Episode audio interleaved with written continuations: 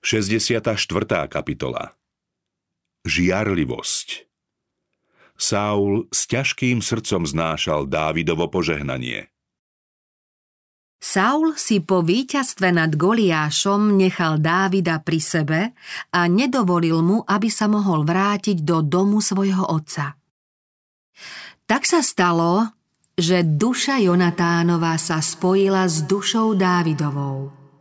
Jonatán si ho zamiloval ako seba samého. Jonatán a Dávid sa tak spriatelili, že kráľov syn Vyzliekol plášť, ktorý mal na sebe, dal ho Dávidovi, ako i svoje rúcho a meč, i svoj luk a opasok. Pri všetkých významných a zodpovedných úlohách, ktoré boli Dávidovi postupne zverované, Dávid zostával skromným a ľud i kráľovská rodina si ho obľúbili. I tiahol Dávid všade, kam ho Saul posielal – a pritom si počínal rozumne, takže Saul ho postavil na čelo bojovníkov. Dávid bol rozvážny a verný a bolo zrejmé, že ho sprevádza Božie požehnanie. Saul si občas uvedomoval, že vládnuť nad Izraelom už nestačí a cítil, že kráľovstvo by bolo oveľa bezpečnejšie, keby mal niekoho pri sebe, kto dostáva pokyny od hospodina. Takisto dúfal, že ak sa spojí s Dávidom, sám bude bezpečnejší. Keďže Dávid sa tešil hospodinovej priazni a jeho ochrane, potom by jeho prítomnosť mohla ochrániť aj Saula, keby s ním šiel do boja. Dávida zblížila so Saulom Božia prozreteľnosť. Na kráľovskom dvore mal Dávid možnosť zoznámiť sa s mnohým z toho, čo súvisí s jeho budúcim poslaním – tam sa mu naskytla možnosť získať si aj dôveru ľudu. Príkoria, ktorému neskôr pripravil Saulov nepriateľský postoj, Dávida presvedčili, ako je vo všetkom závislý od Boha a že sa celou svojou vierou musí bezvýhradne spoľahnúť len na Boha. Dielom Božej prozreteľnosti bol aj Jonatánov priateľský vzťah k Dávidovi, pretože mal ochrániť život budúceho vládcu Izraela. Vo všetkom tom uskutočňoval Boh zámery svojej milosti s Dávidom a s izraelským národom. Saulov priateľský vzťah k Dávidovi však dlho netrval.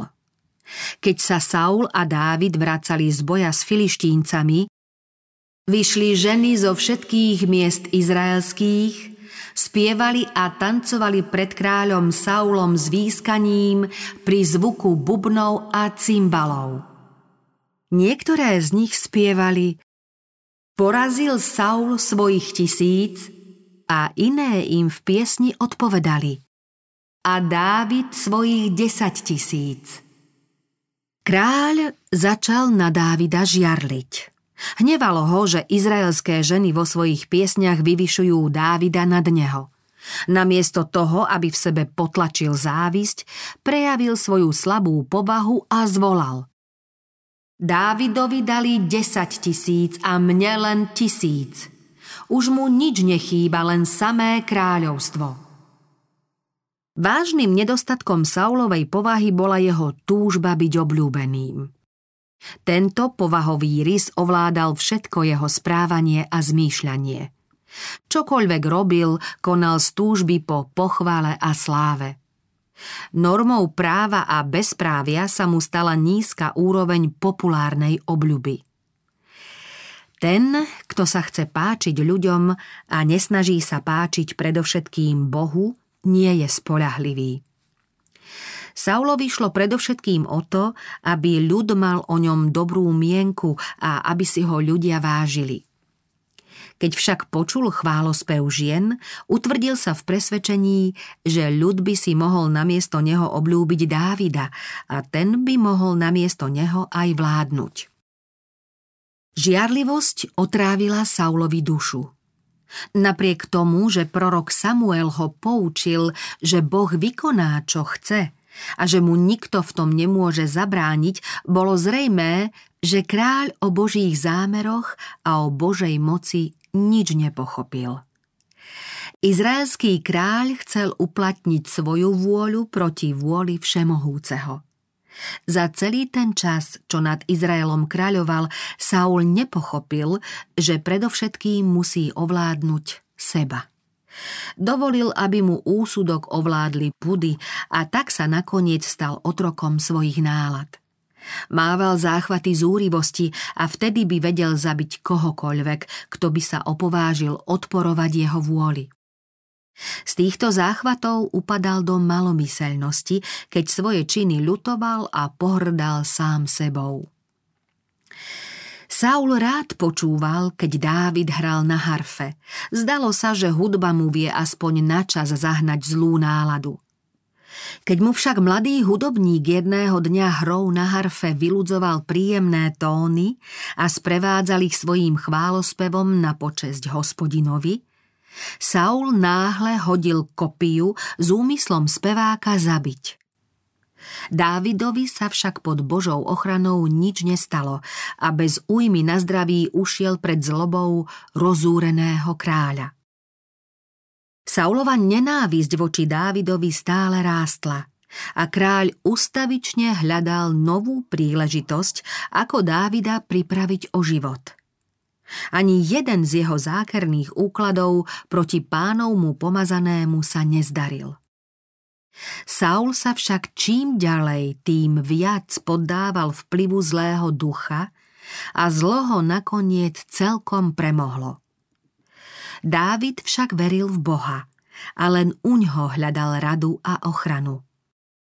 Počiatok múdrosti je bázeň pred hospodinom, a poznať najvyššieho je rozumnosť. Dávid sa vo svojich modlitbách stále utiekal k Bohu, lebo chcel žiť podľa jeho vôle. V snahe zbaviť sa svojho protivníka kráľ ho odstránil od seba a ustanovil ho za tisícnika – ale celý Izrael a Júda miloval Dávida, lebo on vychádzal a vchádzal na jeho čele. Ľud čoskoro poznal Dávidove schopnosti, pretože zverené záležitosti vybavoval rozvážne a pohotovo.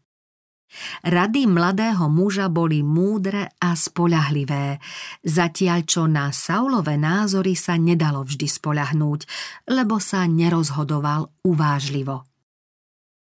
Pasce Aj keď Saul stále striehol na príležitosť, ako Dávida zniesť zo sveta, mal z neho strach. Bolo mu totiž zrejmé, že hospodin je s ním. Kráľov hnev roznecovala Dávidova bezúhonnosť. Ako by už sama Dávidova existencia a prítomnosť boli kráľovi výčitkou, lebo pri porovnaní s Dávidom vynikli kráľové povahové nedostatky. Závisť urobila zo Saula úbožiaka a ohrozovala život jeho podriadených.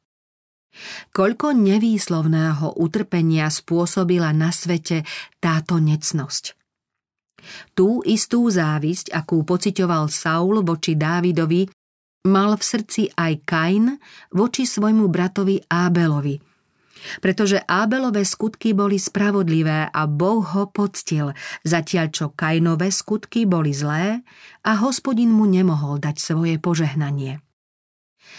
Závisť pochádza z pýchy a kto ju prechováva v srdci, toho zvedie k nenávisti, ba aj k pomste a vražde. Sám Satan vyvolal v Saulovi hnev proti tomu, ktorý by mu nikdy ničím neublížil. Saul veľmi bedlivo sledoval Dávida. Dúfal totiž, že sa dopustí nejakej nerozvážnosti či netaktnosti, ktorá mu bude vhodnou zámienkou, aby ho zavrhol. Cítil, že nebude mať pokoj, kým tohto mladého rybala nepripraví o život a národ ho za zločin ešte ospravedlní. Vymyslel teda nástrahu. Vyzval Dávida, aby vojnu s filištíncami viedol ešte s väčším vypetím a zastatočnosť mu ako odmenu sľuboval ruku svojej najstaršej céry. Dávid na tento návrh skromne odpovedal. Kto som ja a čo je môj rod, čeľať môjho otca v Izraeli, aby som sa stal kráľovým zaťom. Vládcova neúprimnosť sa prejavila, keď potom svoju dceru dal inému. Keďže Dávidovi bola naklonená Saulova najmladšia dcéra Míkal, kráľ mal novú príležitosť odstrániť svojho budúceho nástupcu. Ponúkol teda Dávidovi ruku céry Míkal pod podmienkou zjavného dôkazu, že porazil a zabil určený počet nepriateľov národa. Saul počítal s tým, že Dávid padne rukou filištíncov. Ale hospodin chránil svojho služobníka. Dávid sa víťazne vrátil z boja a stal sa kráľovým zaťom. Saulova dcéra Míkal sa zamilovala do Dávida. A panovník na svoju zlosť poznal, že jeho úklady viedli vlastne k povýšeniu toho, ktorého chcel zákerne odstrániť. Toho však ešte viac ubezpečilo, že hospodin si vybral Dávida ako svojho muža a že ho označil za lepšieho, než je Saul. Namiesto neho má teda na tróne Izraela vládnuť Dávid. Saul odložil všetku pretvárku a dal Jonatánovi i úradníkom svojho dvora rozkaz, aby nenávideného Dávida zabili. Jonatán však kráľov zámer Dávidovi prezradil a poradil mu, aby sa skryl. Sám sa bude u otca prihovárať, aby život osloboditeľa Izraela ušetril – Pripomenul kráľovi, čo Dávid pre záchranu cti, ba života národa vykonal a upozornil ho na strašnú vinu, ktorú by niesol vrah toho, ktorého Boh použil na porazenie nepriateľov Izraela. Kráľovo svedomie sa pohlo a jeho srdce sa obmekčilo. Saul prisahal, ako žije hospodin, nedám ho zabiť. Dávid bol uvedený pred kráľa a opäť pred ním hral ako predtým. Medzi Izraelcami a Filištíncami znova vypukla vojna a vojsko proti nepriateľovi viedol Dávid. Izraelci pod jeho velením výrazne zvíťazili a celý národ velebil vodcu za jeho múdrosť a statočnosť. To v Saulovi zobudilo predošlú nenávisť voči Dávidovi – keď mládenec hral svojmu kráľovi a jeho ľúbezná hudba naplňala celý palác, Saul sa rozúril a znova chcel pribodnúť Dávida kopijou k stene. Boží aniel ho však zachránil a Dávid ušiel domov. Saul poslal vyzvedačov, aby ho ráno, keď vyjde z domu, chytili a zabili. V ráme Míkal oznámila zámer svojho otca Dávidovi. Nabádala ho, aby si život zachránil útekom, preto ho spustila oknom. Dávid ušiel k Samuelovi do rámy. Prorok bez obáv, že upadne do kráľovej nemilosti, utečenca uvítal. Na rozdiel od kráľovského paláca bol Samuelov domov miestom pokoja. Tu v horách pokračoval vyvolený boží služobník vo svojom diele uprostred žiakov, prorokov, ktorí sa učili poznávať Božiu vôľu a z úctou počúvali múdre rady skúseného Samuela. Dávid, ktorý tiež počúval rozvážne slová učiteľa Izraela, neveril, že by Saul dal svojim vojakom rozkaz, aby napadli toto posvetné miesto, aj keď zatemnenej mysli kráľa, ktorý bol schopný všetkého, nič nepripadalo dosť sveté. Dávidov styk so Samuelom vyvolal v kráľovi žiarlivosť. Obával sa totiž, že by ten, ktorého celý Izrael ctil ako Božieho proroka, mohol svoj vplyv prepožičať jeho odporcovi v záujme jeho ďalšieho vzostupu. Keď sa kráľ dozvedel, kde sa Dávid skrýva, poslal tam svojich úradníkov, ktorí ho mali priviesť do Gibei, kde chcel vykonať svoj vražedný zámer. Poslovia odišli s úmyslom pripraviť Dávida o život – No ten, ktorý je mocnejší než Saul, usmernil jeho cestu. Kráľovi poslovia sa stretli s neviditeľnými božími poslami. Bolo to, ako keď mal svojho času Bileám zlorečiť Izraelovi, no namiesto toho vyvolenému národu predpovedal budúce udalosti a velebil veľkosť a slávu hospodinovu. Tak premohol Boh ľudskú zlobu a použil svoju moc na odstránenie zla tým, že svojmu služobníkovi poskytol anielskú stráž.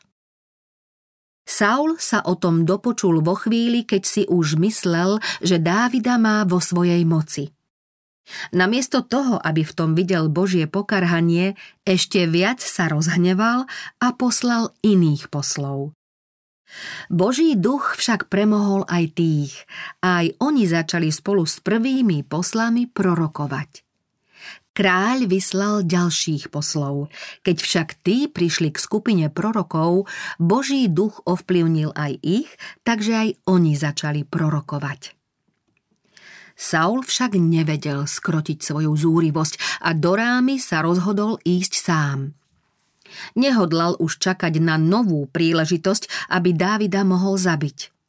Len čo ho stretne, vlastnou rukou ho zabije, a to aj za cenu akýchkoľvek následkov. Saula však na ceste čakal pánov aniel a viedol ho. Kráľa náhle prenikol Boží duch a Saul sa cestou modlil k Bohu, prorokoval a spieval posvetné piesne.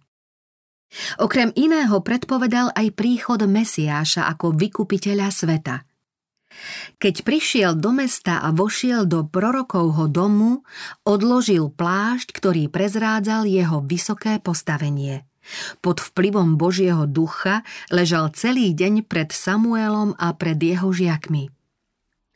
Ľudia sa zbiehali, aby boli svetkami tejto nevýdanej udalosti. Správa o tom sa rozniesla široko ďaleko.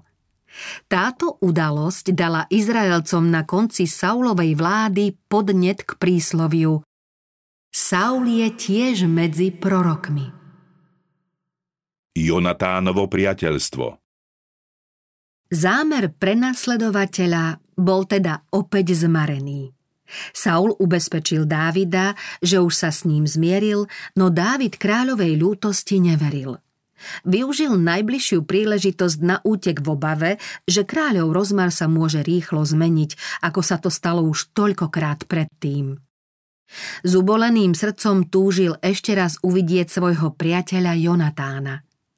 Vedomý si svojej neviny vyhľadal kráľovho syna a dojato sa ho spýtal – čo som urobil? Čím som sa previnil? V čom som sa prehrešil proti tvojmu otcovi, že číha na môj život? Ten mu odpovedal. To sa nesmie stať, nezomrieš. Pozri, môj otec neurobí nič veľké ani malé bez toho, aby mi to neprezradil. Prečo by môj otec práve toto mal tajiť predo mnou? To nie je možné. Dávid prísažne odvetil. Tvoj otec dobre vie, že som našiel priazeň v tvojich očiach, preto si myslí, nech sa o tom Jonatán nedozvie, aby sa nezarmútil. Ale akože žije hospodin a akože žije moja duša, sotva krok je medzi mnou a smrťou. V Izraeli bývala za novomesiaca slávnosť. Takáto slávnosť sa konala práve deň po rozhovore Dávida s Jonatánom. Očakávalo sa, že pri hostine si obaja mládenci zasadnú ku kráľovskému stolu.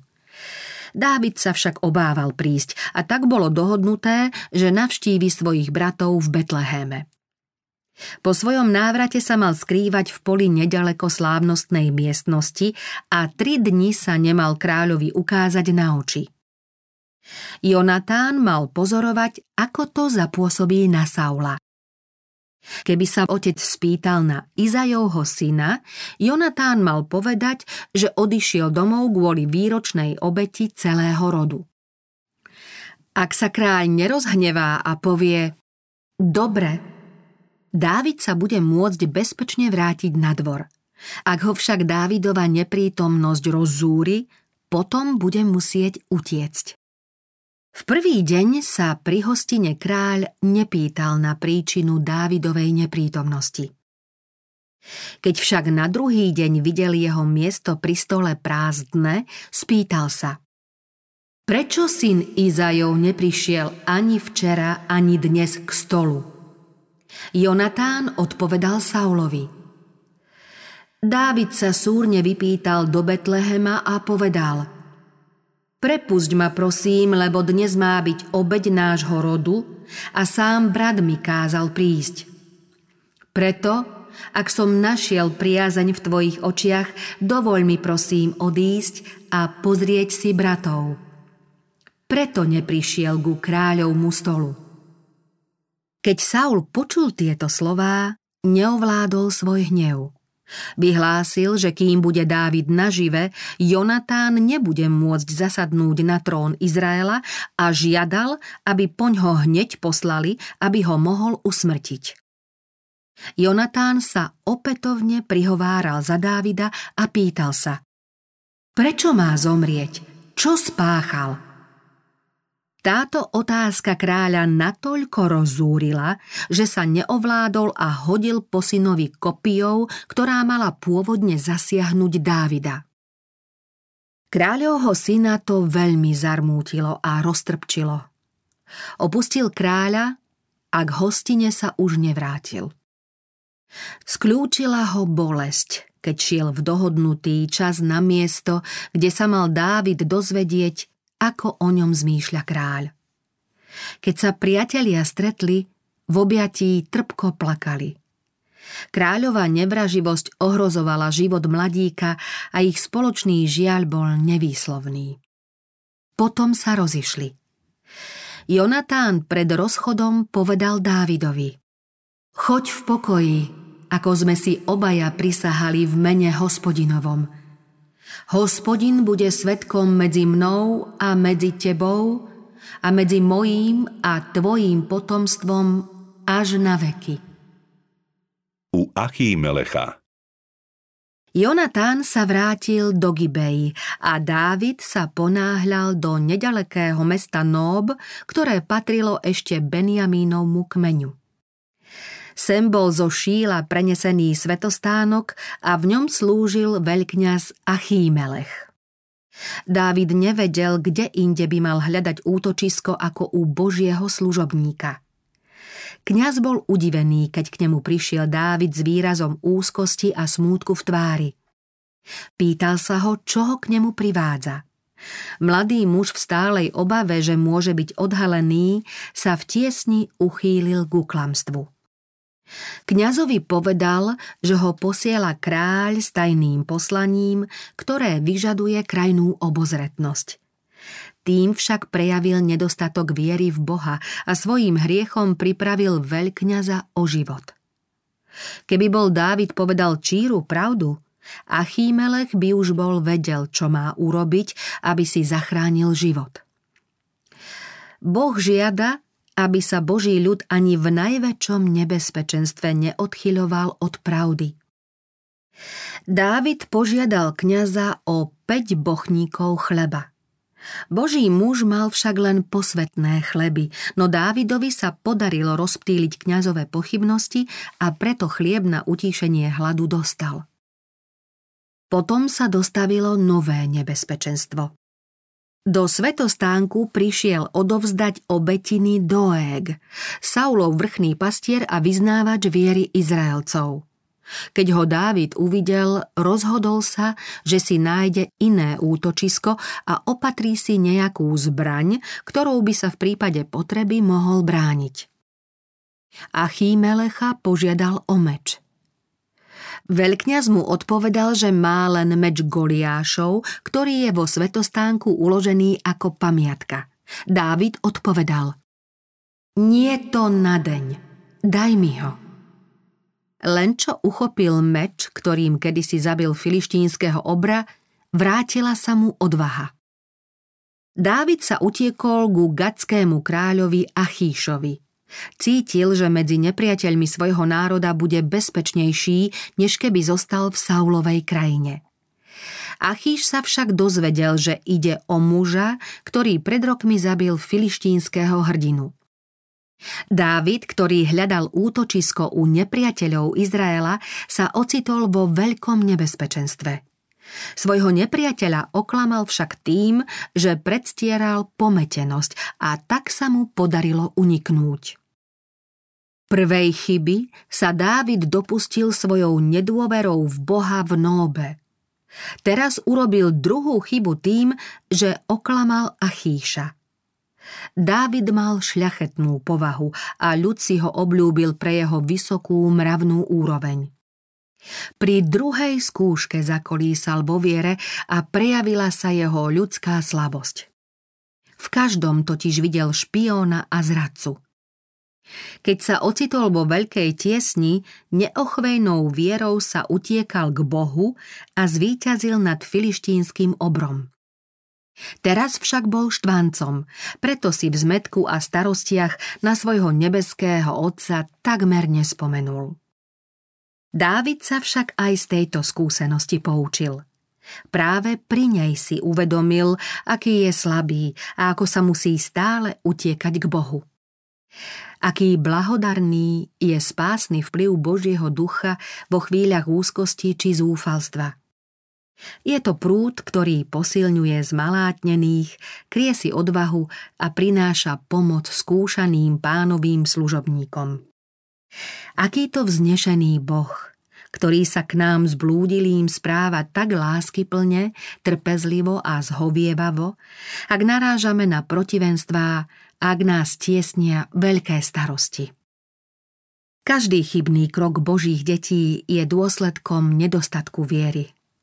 Ak nás zahaľujú tiene, ak nemáme potrebné svetlo a strácame smer, musíme sa utiekať k Bohu.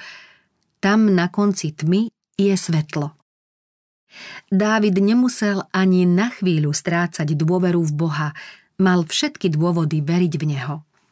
Bol hospodinovým pomazaným a vo chvíľach nebezpečenstva ho ochraňovali boží anieli. Darom odvahy mal konať divy.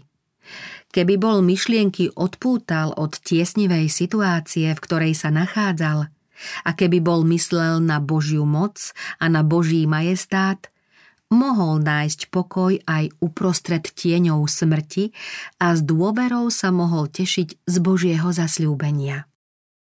Lebo keby sa aj vrchy pohli a pahorky sa klátili, moja milosť sa nepohne od teba, ani moja zmluva pokoja sa neskláti. Úkryt v jaskyni Dávid hľadal útočisko pred Saulom v judskej vrchovine. Podarilo sa mu újsť do jaskyne Adulám. Na obranu tohto miesta stačilo proti silnému a početnému vojsku útočníka málo vojakov. Keď o tom počuli jeho bratia a celý dom jeho otca, zišli sa k nemu. Dávidová rodina sa cítila byť ohrozená. Vedela, že príbuzenský vzťah s Dávidom by mohol byť dôvodom na to, aby ju kráľ mohol kedykoľvek podozrievať.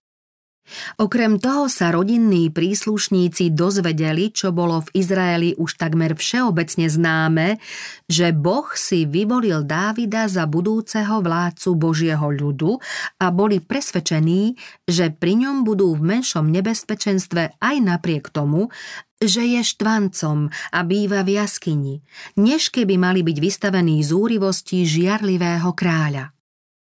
V adullámskej jaskyni žila celá rodina v láske a svornosti. Izajov syn mohol za doprovodu svojej harfy zaspievať Aké dobré, aké milé je to, keď bratia spolu bývajú. Sám okúsil trpkú príchuť nedôvery zo strany vlastných bratov, no i súlad, ktorý zavládol po predošlých svároch a potešil vyhnancovo srdce tu zložil 57. žalm. Onedlho sa k Dávidovej družine pripojili ďalší, čo tiež chceli uniknúť pred svojvoľnými kráľovými nárokmi. Mnohí prestali vládcovi Izraela dôverovať, lebo poznali, že pánov duch ho už nevedie. K Dávidovi sa utiekali všetci sužovaní, všetci zadlžení a všetci zatrpknutí a stal sa im vodcom. Bolo s ním asi 400 mužov. Dávid si tu vytvoril malé kráľovstvo, v ktorom vládol poriadok a disciplína. No ani v tomto svojom horskom úkryte sa necítil byť celkom bezpečný, pretože stále počúval správy o dôkazoch, že kráľ sa svojho vražedného zámeru nevzdal. Pre svojich rodičov našiel útočisko u moábského kráľa. Sám potom utekal zo svojej skríše do lesa Cheret, kde ho boží prorok upozornil na hroziace nebezpečenstvo. Útrapy, ktoré Dávid prežíval, neboli zbytočné a nezostali bez úžitku. Boh ho tým učil poslušnosti, ktorú si musí osvojiť, ak chce byť múdrym vojvodcom, spravodlivým a milosrdným kráľom. So svojou družinou utečencov nadobúdal schopnosti a skúsenosti potrebné k povinnostiam vládcu, ktoré Saul tak povediac nebol schopný konať, pretože túžbou po zavraždení Dávida bol natoľko posadnutý, že nevedel uvážlivo rozhodovať. Keď sa človek odchyluje od Božej rady, potom stráca rozvahu a múdrosť, ktorá umožňuje konať spravodlivo a uvážlivo. Nie je to väčšieho bláznovstva, než keď človek začne konať svojvoľne podľa vlastnej múdrosti a nedbá na múdrosť Božiu. Saul sa chcel podvodne zmocniť Dávida v jaskyni Adulám. Keď však zistil, že Dávid toto svoje útočisko opustil, veľmi sa rozúril. Dávidov útek bol preňho tajomstvom – Inak si to nevedel vysvetliť, iba že vo svojom tábore musí mať zradcu, ktorý o blízkosti kráľa a o jeho zámeroch vyrozumel Izajovho syna. Svojim poradcom oznámil, že sa proti nemu chystá sprísahanie a ponúkol im bohaté odmeny a vysoké postavenia, ak mu prezradia, kto z izraelského národa pomáha Dávidovi. Udávačom sa stal ctibažný a lakomý Doeg Edomsky, ktorý kňaza nenávidel, lebo mu vyčítal hriechy. Doeg povedal kráľovi o návšteve u Achímelecha a predstavil ju tak, že Saula proti tomuto božiemu mužovi krajne rozúril. Reč tohto zlomyselníka priam rozdúchala pekelný oheň a v Saulovom srdci zapálila ten najkrutejší hnev. Do nepríčetnosti rozúrený Saul vyhlásil, že celá kňazová rodina musí zaplatiť životom. Strašný ortiaľ bol potom aj vykonaný. Na kráľovský rozkaz svojou vražednou rukou usmrtil Doeg nielen Achímelecha a príslušníkov rodiny jeho otca, ale aj 85 mužov, ktorí nosili ľanový efód. Aj Nob, kňazské to mesto, vyhubil ostrým meča, tak muža ako ženu, dieťa ako dojča, vola, osla i ovcu – tento skazonosný skutok spáchal Saul pod satanovým vplyvom.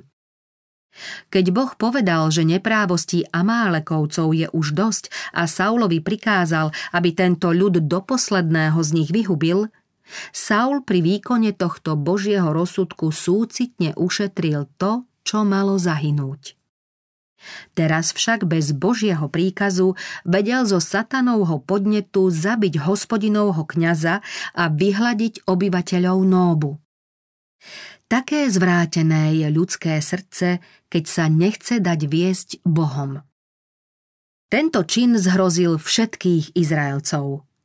Spáchal ho kráľ, ktorého si sami zvolili – Pritom si nepočínal inak než kráľovia iných národov, ktorí sa neboja Boha. Izraelci mali síce truhlu zmluvy vo veľkej úcte, ale kňazi, ktorí sa radievali s hospodinom, boli pobytí mečom. Čo sa dalo očakávať ďalej?